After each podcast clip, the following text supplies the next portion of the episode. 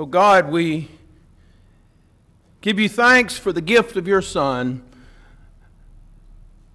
Help us, remind us to give praise every day. Amen. If you were uh, like my family, the, um, the tree's been put up, the stuff that was outside is all put away, the gifts have been opened, and I don't think anything's been returned yet. Um, in other words, we've already done Christmas. Maybe you have two. Maybe everything's put away for you. Maybe you keep it out a while. But in the life of the church, Christmas is not just one day. Christmas is a season, you know, the song, The 12 Days of Christmas. And it gives us an opportunity to continue to praise God for the gift of God's Son born us as a baby. As we come to our text today, Jesus is still a baby. However, the parents have already left the manger scene. The shepherds have gone home, the angels gone away, and now they've moved toward the temple. Now, that started really even before then. On the eighth day of Jesus' life, he was circumcised and he was officially given his name Jesus, which means one who saves. And as we get to our reading today, it's the 40th day of the life of Jesus. And on the 40th day, the, this Jewish parents, Mary and Joseph, part of the Jewish tradition, wanted to raise their son in the faithful community of the Jewish faith, took him to the temple so that two things would happen. Mary, after having given birth, had 40 days where she was ritually unclean. She was going to the temple to offer to a purification offering. And also, because Jesus was the firstborn male, he was being presented at the temple to be dedicated into the service of the Lord, whatever that service might end up being. Now, for Joseph and Mary, that was just one of many, many peoples that would have done this of the Jewish faith. However, when they came, something different happened. There was a man there named Simeon. Now we didn't know we don't know anything about Simeon except for what we read in our text today. And actually even before that, I had to skip some of the reading today. I don't know why, but it says this. It says there was a man in Jerusalem whose name was Simeon. The man was righteous and devout, looking forward to the consolation of Israel. The Holy Spirit rested on him. It had been revealed to him by the Holy Spirit that he would not see death before he had seen the Lord's Messiah. When Simeon saw Mary and Joseph bring that baby in, he took the baby in his arms and he praised God. And of course, that is how all the birth texts celebrate the birth of Jesus and the, in the presence of Jesus before them. When, when Mary had been told by the angel that, he was going, that she was going to give birth, she was going to conceive and have a child. After the angel left, she launched into a song of praise called the Magnificat. Uh, my soul rejoices in the Lord. No, my, my soul, wait a minute. What does it say? I used to know that. My soul magnifies the Lord. My spirit rejoices and God my Savior. And then later on, when the angels appear to the shepherds, and after the angel says what he says to the shepherds, and then it says the, the host from heaven, a whole bunch of angels gather around and sing, Glory to God in the highest, and on earth peace among those whom God favors. And then after the shepherds go to the manger to see Jesus, it says that when they left there, they were glorifying and praising God for all the things they had seen and heard. It seems that whenever people see Jesus, they praise God for the gift of Jesus. And Simeon does this as well today.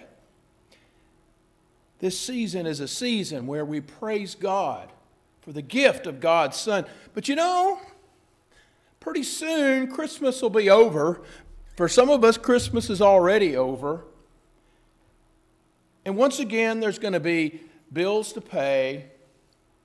There's still going to be terrible news that we find on the TV every time we seem to turn on the news. There still will be loved ones who face heartache and challenges. Does Christmas really matter? Does it change anything? There's still going to be bad, even as we move away from the Christmas celebration. I think Simeon, though, might be helpful for us as we enter into a new year, which will have many of the same old stuff before us. Our text has said that Simeon was an older man, and obviously he must have experienced life's up and ups and downs. It said in the text that, that he was waiting for the consolation of Israel. I looked up that word consolation in the Greek, and it means that he was looking forward to some excitement or some exhortation, something good to happen. So, my guess is that because he was waiting for something good to happen, that there must have been a lot of bad going on. What could it have been? Perhaps it was the powerful Romans who were still oppressing the Jewish people having their thumb on everything that the Jewish people might do that, that might not be what the Romans would want them to do. Maybe Simeon, because he was such a faithful Jew, maybe he was looking away, wanting something other than some of the corrupt religious leadership that was all around them. Or maybe Simeon, in his older age, was getting tired of waiting and waiting he was waiting for the consolation of Israel. But then when he sees Jesus, he says this Master, you are now dismissing your servant in peace according to your word, for my eyes have seen your salvation. Now, some scholars want to say that what Simeon, this older man, is saying is that, okay, now I can die happy. But really, what I think he's saying here is, is the language here of dismissing is, is a sense of being let go, of being freed from is a slave, is, is having freedom once again. Perhaps what Simeon is saying is that now that I have seen God's salvation, nothing else in life is going to hurt me because I know that God's presence is indeed with me. Now, when he says about seeing God's salvation, in the book of Luke, Luke especially equates seeing with trust or faith. Those who are blind are made to see, not just in a literal sense, but being able to see that Jesus is the Christ after all. That's a theme throughout Luke.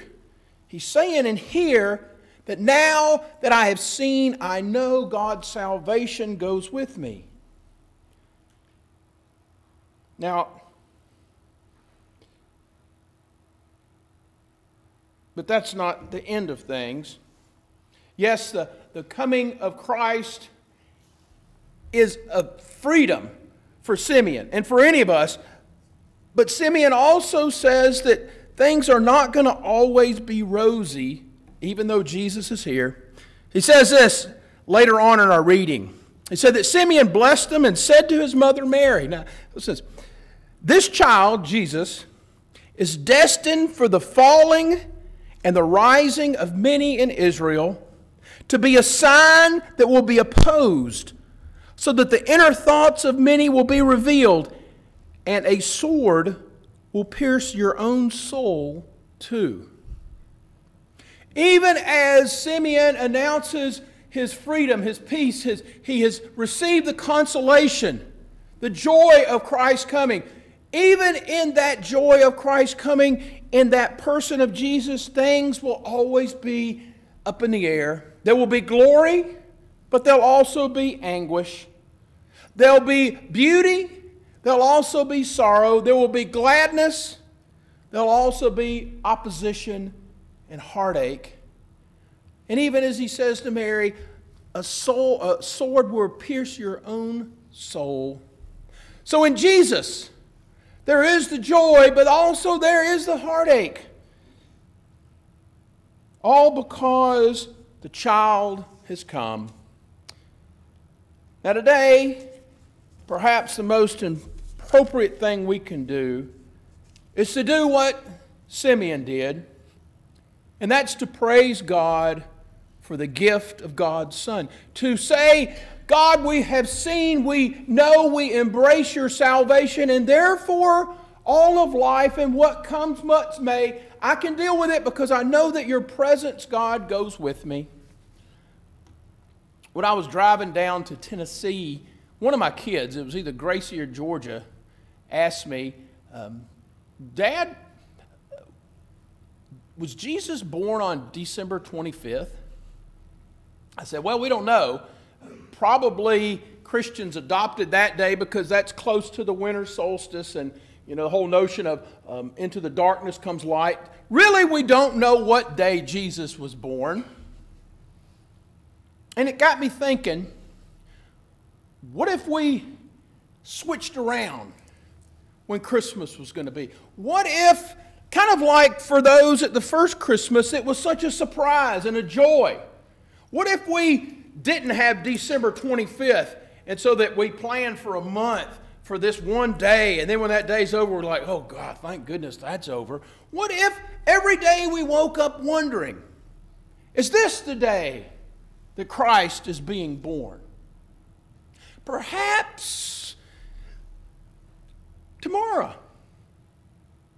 Maybe February the 6th. When might God come and surprise us with his presence? Maybe if we look for it more and more each day, we'll see it every day of Christ's coming among us. And not, maybe we can learn from all of creation that each day is a day to praise God. The text that Cameron read for us earlier was the first part of Psalm 148. Psalm 148 is also a text that we read a lot of times when we have the blessing of the animal service because in that text it talks about how all of creation praises God. I want to read some of it. Some of it he read. Praise the Lord. Praise the Lord from the heavens. Praise him in the heights. Praise him, all his angels. Praise him, all his hosts. Praise him, sun and moon. Praise him, you shining stars. Praise him, you highest heavens and you waters above the heavens. Let them praise the name of the Lord. Praise the Lord from the earth, you sea monsters and all deeps, fire and hail and snow and frost, mountains and all hills, fruit trees and all cedars, wild animals and cattle, creeping things and flying birds, kings of the earth and all people, princes and all the rulers, young men and women alike, old and young together, all of creation praising God for the gift of God's coming among us, which we celebrate in the gift of Jesus. Now, when I read that fullness of Psalm 148, it made me think of something. You know, every year, at least since I've been here, we've gone Christmas caroling. Usually, the, the last Sunday before Christmas, we went um, two weeks ago. God, it seems a lot longer. December 17th is when we went. Some of us gathered and we went singing at some of the homebound church members. But this year and last year, too, there was one house we didn't go to, and it was the house of Dick and Betty Reed. Now, if you ever went with us when we went to Dick and Betty's house, some things that I would always remember about those visits is that one thing, Betty made some really incredible but also very sugarish fudge. So that by the time I left there, I was like this. And also, I knew that Betty would be so excited to sing with us as we sang. And of course, she loved to show off all the different Christmas stuff she had. But the one thing that I remember, well, besides the fudge, that I'll always remember the most about going to Dick and Betty's house was the big nativity scene that they had set up. And it was right up near the door, and it was huge. And, and I texted a couple people if they remembered it, and it was still fuzzy with them. So it was fuzzy with me too, probably because of all the fudge. But I just remember some of the things in there that were like dogs and cats and all sorts of animals. And then there were people in there who, uh, of different ethnicities. I think I remember Chinese folks, Asian folks in that part of that big long nativity. You know what I'm talking about? I'm not, I'm not making this up, am I? Wasn't there a whole lot of different stuff in there? Any of y'all remember any of this stuff in particular? Are you like me? Yeah, it was really cool. I should have taken a picture, you know. When I thought of all of creation giving praise to God, I thought of that huge nativity that Dick and Betty set up for us every year at Christmas. Perhaps that's a fitting reminder as we step out of the Christmas season is that all of creation is always giving praise to God for the gift of God's coming, and every day can be Christmas. And for that great gift of God's love, we give all thanks and praise. Amen.